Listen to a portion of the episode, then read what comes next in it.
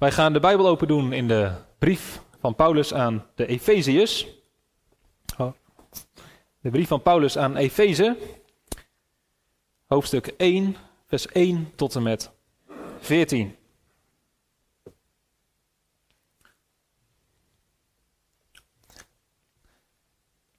De brief van de apostel Paulus aan de gemeente van Efeze, hoofdstuk 1. We lezen de eerste 14 versen.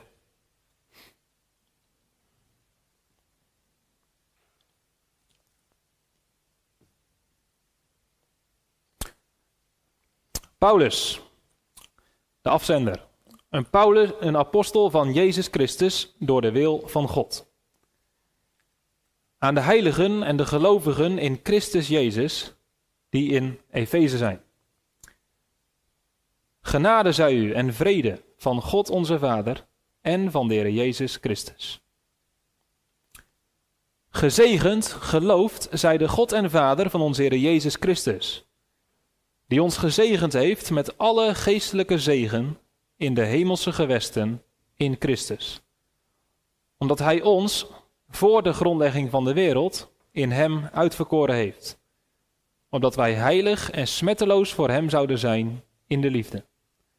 Hij heeft ons voorbestemd om als Zijn kinderen aangenomen te worden door Jezus Christus in zichzelf, overeenkomstig het welbehagen van Zijn wil. Tot lof van de heerlijkheid van Zijn genade waarmee Hij ons begenadigd heeft in de geliefde. In Hem hebben wij de verlossing door Zijn bloed, namelijk de vergeving van de overtredingen, overeenkomstig de rijkdom van Zijn genade, die Hij ons overvloedig geschonken heeft, in alle wijsheid en bedachtzaamheid. Toen Hij ons, overeenkomstig Zijn welbehagen, dat Hij in zichzelf had voorgenomen, het geheimenis van Zijn wil bekend maakte om in de bedeling van de volheid van de tijden alles weer in Christus bijeen te brengen, zowel wat in de hemel als wat op de aarde is.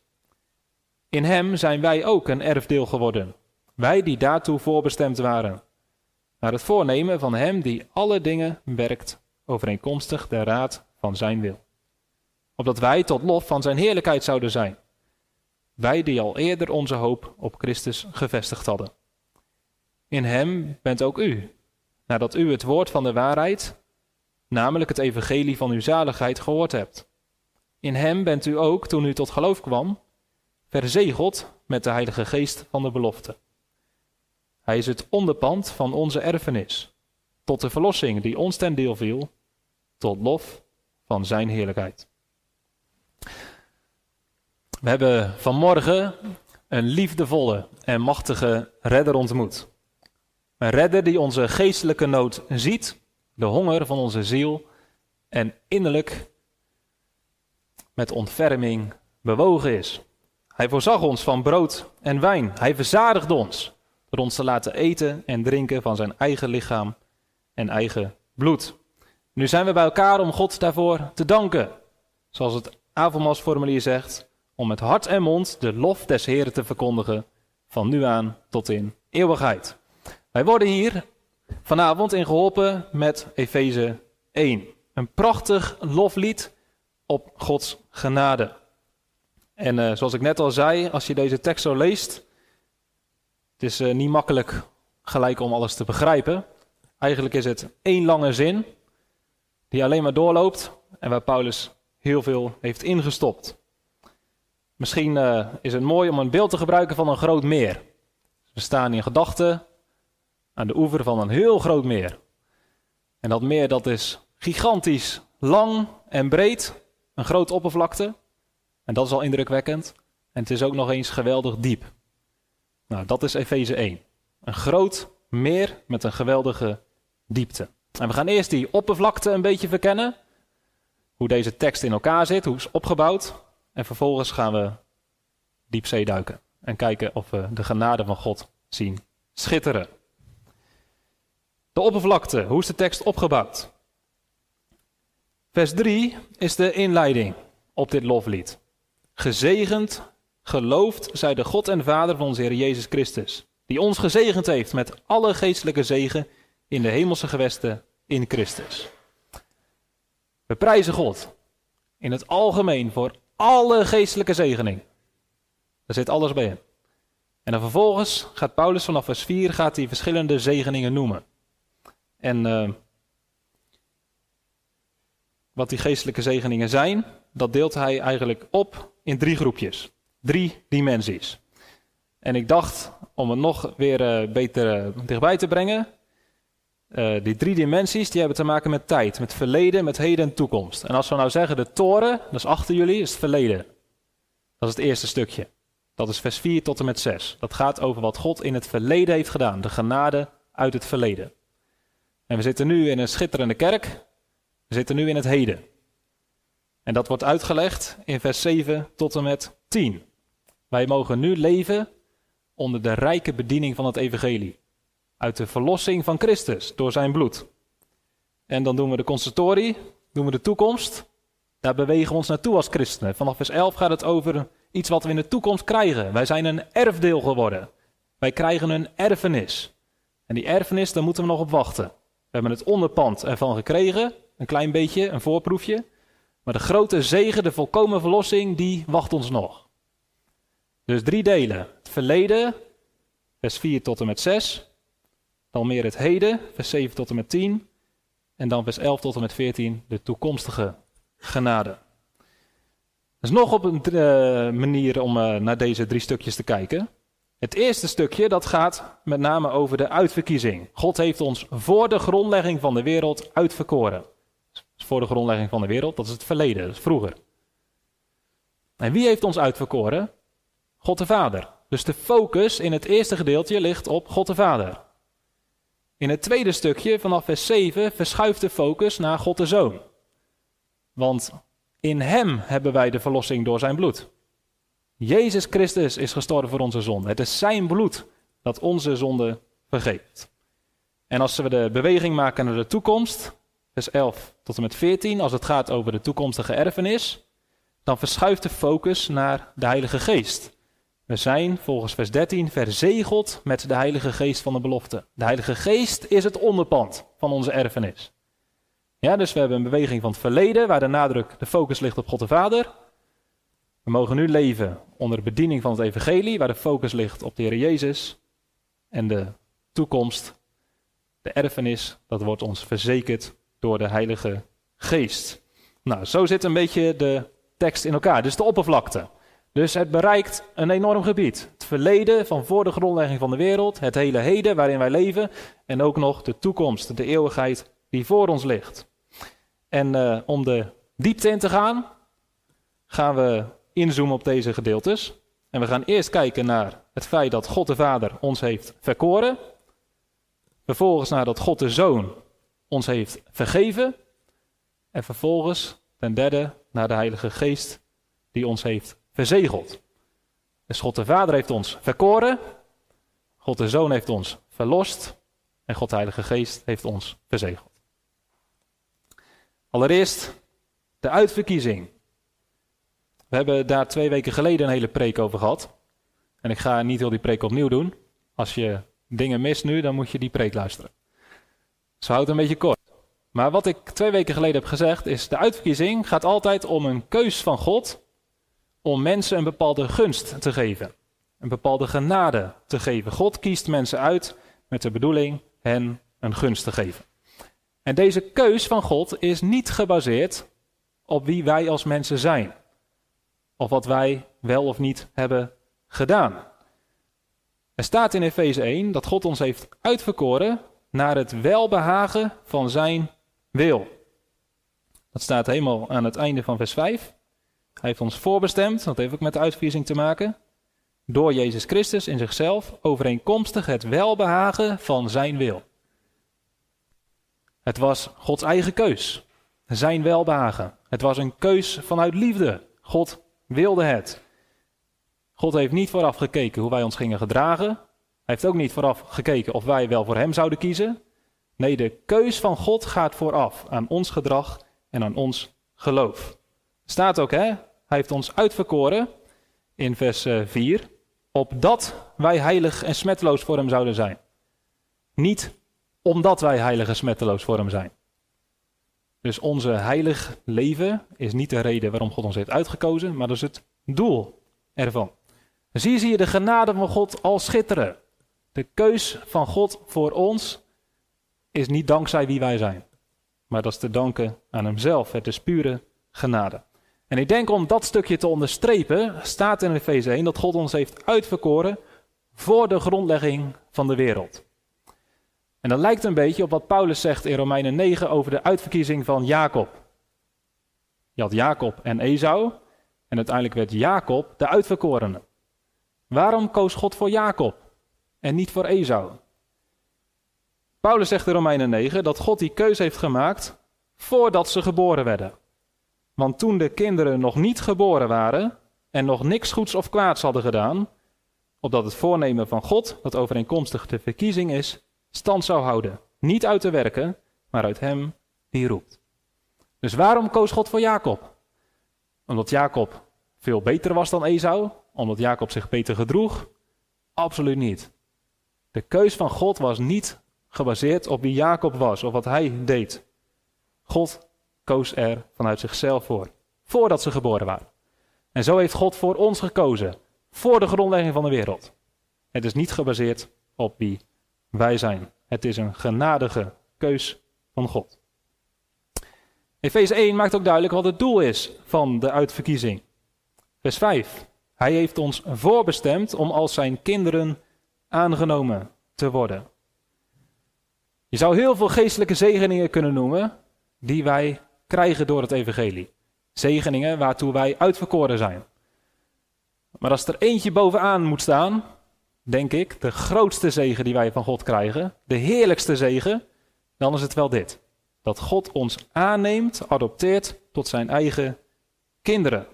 God wil niet alleen onze redder zijn, hij wil niet alleen onze koning zijn, nee, God wil zelfs onze vader zijn.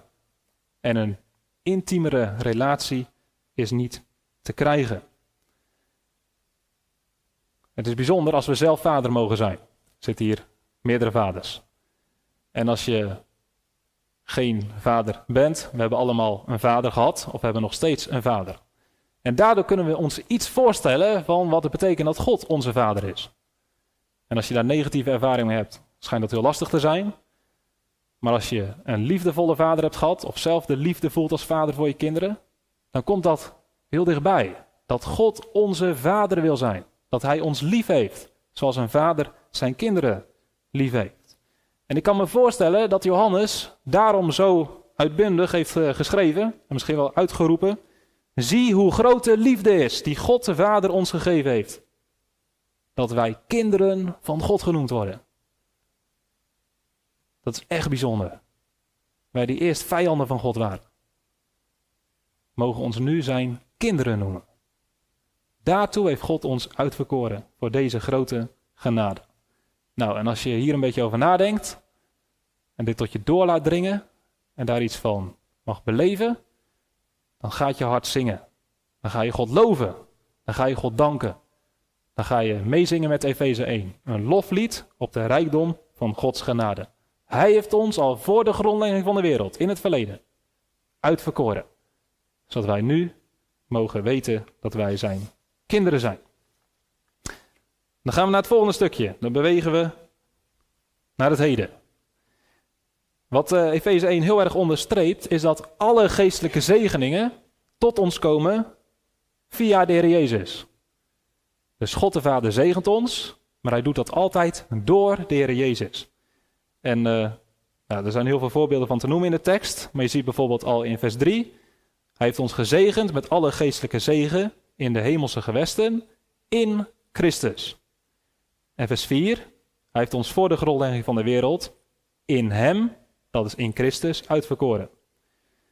Vers 5, hij heeft ons voorbestemd om als zijn kinderen aangenomen te worden door Jezus Christus. En zo gaat het heel de tekst door. Dus elke keer alle genade die God ons geeft, die komt tot ons door de Heer Jezus, via Hem. En dat komt tot een eh, spits, hoogtepunt in vers 7. In Hem hebben wij de verlossing door Zijn bloed. Dus de focus komt nu helemaal op de Heer Jezus te liggen. In Hem, dankzij Hem, hebben wij verlossing. Want Hij is degene die zijn bloed voor ons heeft gestort. Het is belangrijk om dat te beseffen. Dat de genade van God alleen maar door Jezus Christus kan komen tot ons. En alleen maar dankzij zijn bloed. Petrus, die schrijft in zijn brief: Wij weten dat wij niet met vergankelijke dingen, met zilver of goud zijn vrijgekocht. Maar met het kostbaar bloed van Jezus Christus. Dus onze verlossing die heeft een bepaalde prijs. En je zou kunnen zeggen: wat is de juiste prijs om ons te verlossen? Om ons het eeuwige leven te geven? Hoeveel is dat waard? Een miljoen per persoon? Vijf miljoen? Een miljard? Dat is allemaal niet voldoende. Al zou je al het zilver en goud van de wereld bij elkaar leggen en je zou dat aan God brengen als is dit genoeg om mij te redden, zou God zeggen nee. Dat is niet genoeg. Zo grote prijs is er voor nodig. Dat al het geld, al het goud van deze wereld niet voldoet om jou te redden. De enige prijs die acceptabel is voor God, is het bloed van eigen zoon. En waarom is dat zo? Dat heeft ermee te maken, denk ik, wat, met Hebreeën, wat er in Hebreeën 9 staat. Want zonder het vergieten van bloed vindt er geen vergeving plaats. Dus God heeft gezegd: de mens die zondigt, zal sterven. En in Romeinen 6, het loon van de zonde is de dood. Dus de enige juiste prijs die betaald moet worden voor onze zonde, is de doodstraf. En God is rechtvaardig. En die prijs die kan niet verlaagd worden. Dus of wij moeten die prijs zelf betalen, of iemand anders moet voor ons die prijs betalen. Nou, onder het Oude Testament maakte God al duidelijk dat hij mogelijkheden geeft dat er plaatsvervangend bloed gevloeid wordt. Dat er een plaatsvervangend offer plaatsvindt. En onder een nieuwe verbond maakt God duidelijk dat zijn zoon daarvan de vervulling is. Hij is gekomen om ons te redden. En we moeten bedenken dat dit allemaal vrijwillig is. Dus God de Vader was niet verplicht om zijn zoon naar de aarde te sturen. Om die grote prijs te betalen. De Heer Jezus was ook niet verplicht om naar de aarde te gaan en te sterven aan het kruis. Het was een hoge prijs, dat wisten ze zelf ook. Maar ze kozen er vrijwillig voor om die prijs toch te betalen. En daarin zie je zowel Gods grote liefde als ook zijn grote genade. En dat zegt Paulus ook in vers 7. Wij hebben de verlossing door zijn bloed, namelijk de vergeving van de overtredingen, overeenkomstig de rijkdom van zijn genade. Dus God is zo rijk dat hij onze verlossing kan betalen. Hij is rijk in genade, rijk in liefde. Nou, als we dat bedenken, dan gaan we nog harder zingen. God loven voor zijn grote genade. In vers 8 en 9 gaat het over de manier waarop die genade tot ons gekomen is. Er staat in vers 9, toen hij ons, overeenkomstig zijn welwagen, dat hij zichzelf had voorgenomen, het geheimenis van zijn wil bekend maakte. Even nu, zoals vers 10 zegt, in de bedeling van de volheid van de tijden. Een bedeling, dat betekent een bepaalde periode in de geschiedenis, een bepaalde fase. En er zit een groot verschil tussen de bedeling van het Oude Testament en de bedeling van het Nieuwe Testament. In de tijd van het Oude Testament, onder de oude bedeling, toen was het evangelie heel erg verborgen, bedekt in de hele offerdienst. En het was ook nog eens alleen gericht aan Israël. Wij leven in de volheid van de tijden. Na de komst van Jezus Christus. Dat betekent dat het evangelie nu openlijk en helder verkondigd wordt. Het is geen raadsel meer. Het is, er zit niks verborgen meer in. Het is helder. Het is duidelijk. En het is niet meer alleen voor de Joden, maar het mag nu ook verkondigd worden aan Nederland. Dus God heeft ons het geheimenis van zijn wil bekendgemaakt. Het evangelie laten verkondigen.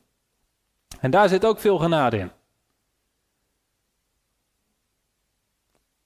Want hoeveel mensen hebben nog nooit het evangelie gehoord? En op hoeveel plaatsen is nog nooit het evangelie verkondigd? Heeft God niet het geheimenis van zijn wil bekendgemaakt? Maar naar Werkoven heeft hij al heel veel eeuwen mensen gestuurd die het evangelie verkondigen. Tot op de dag van vandaag toe. En ook dat is, wat Paulus zegt, in vers 9. Dat is overeenkomstig zijn welbehagen. Dat is Gods genade. Dat is Gods goedheid voor ons. Dan staat er in vers 8 dat hij die genade ons overvloedig geschonken heeft in alle wijsheid en bedachtzaamheid. Betekent dat dat God ons het evangelie laat verkondigen, dat God zelf daarin wijs en bedachtzaam is? Waarschijnlijk wordt hier bedoeld dat God wijsheid en bedachtzaamheid geeft om het evangelie te begrijpen. Dus dat wij wijsheid en bedachtzaamheid van God hebben gekregen. Kijk, het evangelie kan verkondigd worden. Het kan zelfs heel duidelijk verkondigd worden, heel helder. En toch kan het zijn dat mensen het niet begrijpen. Dat het niet raakt. Dat mensen er niet door tot geloof komen. Maar bij sommige mensen werkt het wel wat uit. Komen mensen wel tot geloof. En in dat geval heeft God het evangelie, de genade geschonken in wijsheid en bedachtzaamheid. Dus God heeft niet alleen gegeven dat het evangelie werd verkondigd, hij heeft ook gegeven dat mensen het evangelie begrepen. En als wij het evangelie geloven, dan is dat wat God bij ons heeft gedaan. Johannes die schrijft dat in zijn brief. Hij zegt: Wij weten dat de Zoon van God gekomen is en dat Hij ons het verstand heeft gegeven om de waarachtige te mogen kennen. dus we moeten verstand krijgen om het evangelie te begrijpen. En dat is iets fascinerend. Tenminste, als je het evangelie gelooft, dan is het zo'n eenvoudige, simpele boodschap dat je denkt, hoe kun je het niet begrijpen? Wat is hier nou moeilijk aan?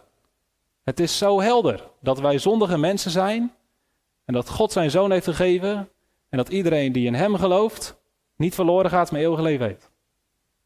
Simpele kan het niet, toch? En toch is het zo dat als de Heilige Geest ons verstand niet verlicht en ons hart niet bewerkt, dat we er niks van begrijpen. Dat het ons niks doet. En dat we alsnog verloren kunnen gaan. Dus het is nodig dat God ons, wat hier staat, wijsheid en bedachtzaamheid geeft. Dat Hij ons het verstand geeft om het evangelie aan te kunnen nemen. Nou, als we dat op een rij zetten. De Heer Jezus was niet verplicht om naar de aarde te komen en te sterven aan het kruis. En toch deed hij het. Dat is genade. Vervolgens had het heel goed gekund dat Jezus aan het kruis was gestorven voor onze zonden en dat wij er nooit van hadden gehoord. Dus ook niet gered konden worden. Maar wij hebben er wel van gehoord. Dus daarin zien we nog meer genade van God. En vervolgens zien we ook nog dat van alle mensen die het evangelie horen, niet alle mensen worden gered. Maar als wij wel gered worden door het evangelie, omdat wij wel het geloof hebben gekregen, dan zien we daarin nog meer genade van God. Dus als je dit zo bij elkaar optelt, dan ga je zingen. Een loflied op de rijkdom van Gods genade. Die hij ons gegeven heeft in Jezus Christus. Dan gaan we naar het einde van vers 10, om dit stukje af te ronden. En dan maakt duidelijk dat hier in de genade van God en de manier waarop God de wereld wil redden, dat dat nog veel groter is. Want er staat om in de bedeling van de volheid van de tijden alles weer in Christus bijeen te brengen. Zowel wat in de hemel als wat op de aarde is. Dus hier zie je dat het lijden en sterren van Christus nog een groter doel heeft dan alleen de verlossing van mensen. Uiteindelijk wil God heel de schepping verlossen. Ik las pas een uh, citaat van iemand op WhatsApp en dat had hiermee te maken, dat kwam goed uit. Die zei dat door de zondeval dat heel de schepping aan de zonde is onderworpen. Heel de schepping is aan de kant gekomen van de duivel. En God wil heel de schepping weer aan zijn kant krijgen. Heel de schepping heeft verlossing nodig. Paulus zegt in Romeinen 8, de schepping is aan de zinloosheid onderworpen. De schepping zucht, is in barensnood. We zien dat in deze wereld. Heel de schepping lijdt aan ons als mensen. En dankzij het sterven van Jezus Christus zal heel de schepping verlost worden. Zullen alle dieren, alle planten, zal alles verlost worden. En alles weer aan de kant van God komen te staan. In een nieuwe hemel en nieuwe aarde. Waar geen dieren meer doodgaan. Waar geen bosbranden meer zijn. Waar geen plastic meer de zee vervuilt. En al die ellende die wij als mensen maken.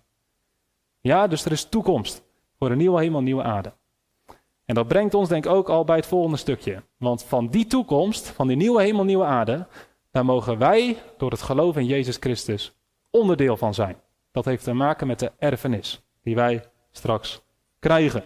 Dus we gaan nu de beweging maken naar de toekomst. God de Vader heeft ons van voor de grondlegging van de wereld uitverkoren. En de bedoeling van Gods verkiezing is dat wij zijn kinderen zouden worden. Nu, in het heden, mogen we leven onder bediening van het evangelie. En dankzij het sterven van Jezus Christus, dankzij zijn bloed, hebben wij vergeving van onze zonden en mogen wij zijn kinderen zijn. En omdat wij Gods kinderen zijn, zijn wij ook erfgenamen. En die erfenis die wacht ons in de toekomst. En nu zegt Paulus dat voordat wij die erfenis krijgen, moeten we een beetje geduld hebben. Maar nu alvast is de Heilige Geest ons gegeven als onderpand. Vers 14. Hij is het onderpand van onze erfenis. Een onderpand, dan moet je denken aan een soort aanbetaling. Dus uh, heeft u misschien ook wel eens gehad, dat als je ergens een vakantiehuisje boekt, dat is, uh, weet ik veel, bijvoorbeeld 1000 euro. En dan wordt er gezegd, u moet alvast 300 euro aanbetalen. Een voorafbetaling. En waarom is dat nodig? Waarom gebeurt dat? Zodat de verhuurder er zeker van is dat je werkelijk komt opdagen. En dat je dan ook de volledige prijs zult betalen. Een soort aanbetaling, een soort klein bedrag wat vooraf gaat als soort verzekering, bevestiging, garantie dat de rest ook later zal komen. En zo hebben wij deel aan de volkomen verlossing van de nieuwe hemel en de nieuwe aarde. Wij zijn in de hoop zalig geworden. In een grote hoop. Alleen, we krijgen nu nog niet de volle verlossing. Dus God heeft ervoor gekozen om ons daar nu al een onderpand van te geven. Een verzekering, een bevestiging. Dat we straks de volle verlossing zullen krijgen. En dat is de gave van de Heilige Geest. De verzegeling met de Heilige Geest. Dit is iets wat je kunt ervaren. Dus als we het hebben over het sterven van Jezus aan het kruis, dat is een historisch feit. Jezus is aan het kruis gestorven. En of je daar nou wel of niet iets bij voelt of iets bij ervaart, dat maakt geen verschil. Dat is een feit. En het is de bedoeling dat we ons vertrouwen stellen op dat feit, dat wij daarin geloven. En dan is niet de vraag, voel je er wat bij? Dan is de vraag, geloof je het betrouwbare woord van God? Geloof je het goede nieuws, het evangelie? Dus het geloof, dat gaat in de eerste plaats zonder ervaring of zonder gevoel. Maar als je gelooft, in vers 13 staat, nadat u het woord van de waarheid, het evangelie, gehoord hebt en tot geloof kwam, toen bent u verzegeld met de Heilige Geest van de belofte. En als de Heilige Geest in je, als de Heilige Geest je verzegelt, dat betekent dat Hij in je hart komt wonen en ook komt werken. En dan ga je echt dingen ervaren. Het werk van Jezus Christus is buiten ons. Het werk van de Heilige Geest is in ons. Als het gaat om het werk van Christus, van de Heilige Geest, om zijn verzegeling, dan heeft het iets te maken met wat onszelf ook echt aangaat. Iets wat we innerlijk kunnen ervaren. En daar hebben we het vorige week over gehad, over de wedergeboorte. Want dat doet de Heilige Geest. Op het moment dat je in de Heer Jezus gaat geloven, dan word je opnieuw geboren. Dan geeft de Heilige Geest nieuw leven. Dan gaat de Heilige Geest je veranderen. Dan ga je anders denken. Dan krijg je andere verlangens. Dan krijg je andere gevoelens. Dan gaan we God ook werkelijk ervaren. Paulus zegt dat heel mooi in Romeinen 8. Dan gaat de Heilige Geest ons Abba Vader doen roepen. Abba Vader. Dat betekent dat we gaan ervaren, gaan voelen dat we werkelijk Gods kinderen zijn. Dus we zijn in het verleden van voor de grondlegging van de wereld uitverkoren om Gods kinderen te worden. Nu in het heden wordt het evangelie verkondigd. En als we het evangelie geloven, worden we aangenomen tot Gods kinderen. Dan zijn we Gods kinderen. En nu in de toekomst, dan zal dat volledig onze identiteit zijn. Dan zullen we daar volledig uit leven. Maar nu mogen we daar alvast iets van ervaren. Een voorproefje van krijgen. Wat het betekent om een kind van God te zijn. En dat doet de Heilige Geest. Hij laat ons de liefde van God de Vader voelen. Hij zorgt ervoor dat we God gaan vertrouwen als een Vader. En dat we Hem willen gehoorzamen. De Heilige Geest zorgt er dus voor dat we de verlossing, waarvoor Jezus Christus is gestorven, waartoe God ons heeft uitverkoren, dat we die gaan ervaren. En ik hoop dat u dit herkent. En ik denk ook dat het avondmaal daar ook voor bedoeld is. En elke dienst weer. Dat als je bezig bent met de Bijbel, als je in de kerk zit, als je een avond neemt en je richt je aandacht op de Heer Jezus, je stelt je vertrouwen op Hem, dat je merkt dat er iets gebeurt in je hart. Dat er liefde komt voor Hem. Dat er dankbaarheid komt. Dat er een nieuw verlangen komt om voor Hem te leven, om Hem te dienen. En als dat niet gebeurt, dan zit het niet goed. Dan klopt er iets niet. Als je niks voelt hier van binnen, als je nadenkt over wie de Jezus is en wat Hij heeft gedaan, dan klopt er iets niet. Want als de Heilige Geest in je hart werkt, dan komt er een antwoord, dan komt er een nieuw verlangen, dan komt er toewijding, dan komt er aanbidding.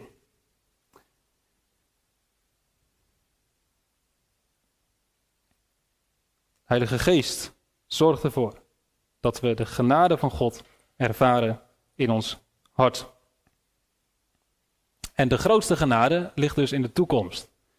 Dus wat we nu ook allemaal waarschijnlijk een beetje ervaren, is dat het uh, allemaal een beetje tekort schiet. Dat het allemaal ten dele is. Dat we soms sterke verlangens hebben, maar dat het vaak ook zwakke verlangens zijn. Dat we soms heel erg gericht zijn op God, maar dat we ook weer snel afgeleid worden door de wereld. Dat we soms heel veel van de liefde van God ervaren, maar dat God soms ook heel ver weg lijkt. En dat geeft een verlangen naar de toekomst. Er is toekomstmuziek. Er wacht ons een betere tijd, een betere hoop. In dit leven is het allemaal matig, maar straks krijgen we de volkomen verlossing. Ik weet niet of u wel eens nadenkt over de dood.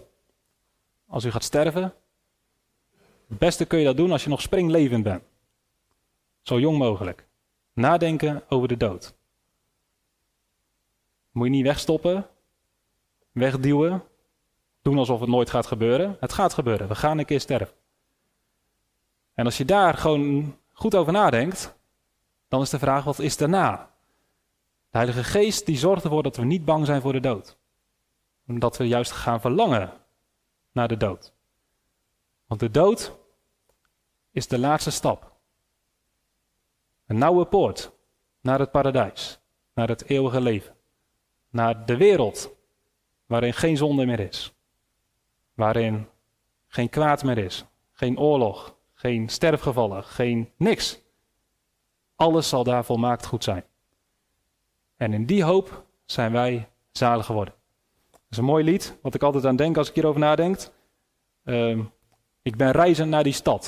Ik weet niet of je het kent, Johannes de Heer. Ik ben reizen naar die stad. En een van de zinnen is: Eeuwige blijdschap wacht de ziel daarboven bij de Heer. Dus nu hebben we soms een klein beetje blijdschap in God en in het Evangelie. En dat appt dan weer een beetje weg en dan komt het weer terug. Maar straks hebben we volkomen eeuwige blijdschap boven bij de Heer. En in die hoop zijn wij zalig geworden. Nou, laten wij daarom met Efeze 1 meezingen en Gods genade prijzen, Hem zegenen, Hem loven. Een loflied zingen op de rijkdom van Gods genade. Amen.